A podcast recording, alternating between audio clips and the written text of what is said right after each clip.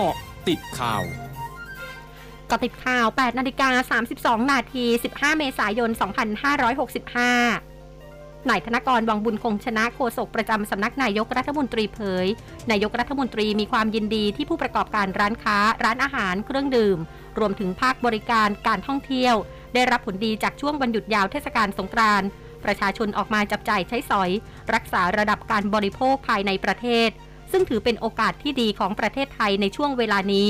โดยประชาชนสามารถใช้จ่ายโครงการคนละครึ่งเฟส 4 ได้จนถึงวันที่ 30 เมษายนนี้ พร้อมย้ำรัฐบาลยังคงเดินหน้าร่วมกันออกแบบมาตรการต่างๆ ในการช่วยเหลือประชาชนในแต่ละช่วงสถานการณ์ เพื่อขับเคลื่อนเศรษฐกิจของประเทศในโอกาสต่อไปศูนย์บริหารสถานการณ์โควิด -19 หรือสอบค รายงานสถานการณ์โรคโควิด -19 วันนี้ มีผู้ติดเชื้อ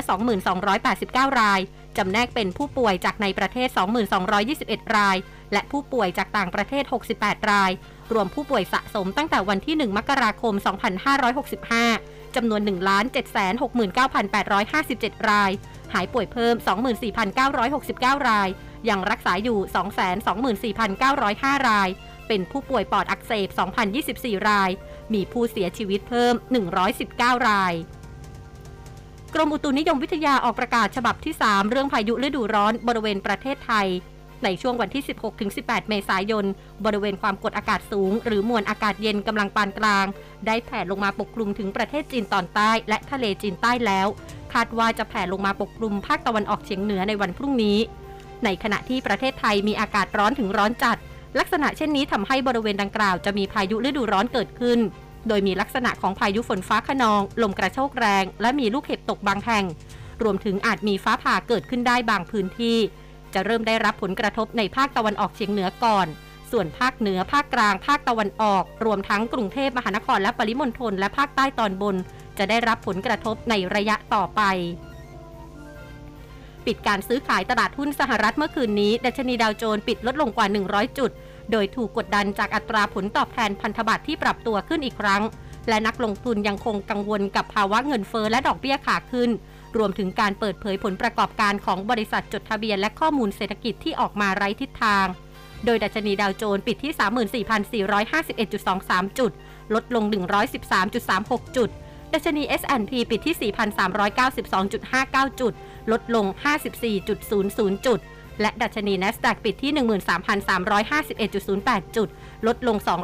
292.51 จุด ทั้งนี้ตลาดหุ้นสหรัฐจะปิดทำการในวันศุกร์นี้เนื่องในวัน Good Friday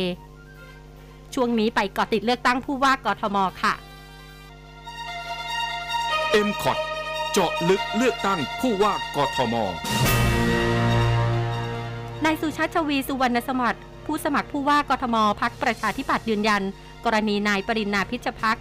อดีตรองหัวหน้าพักประชาธิปัตย์ในฐานะผู้อำนวยการการเลือกตั้งผู้ว่ากทมลาออกจากทุกตำแหน่ง เพื่อเข้าสู่กระบวนการยุติธรรมจากข้อกล่าวหาลวนลามหญิงสาว ไม่กระทบกับการหาเสียงผู้ว่ากทม เพราะเป็นเรื่องเฉพาะบุคคล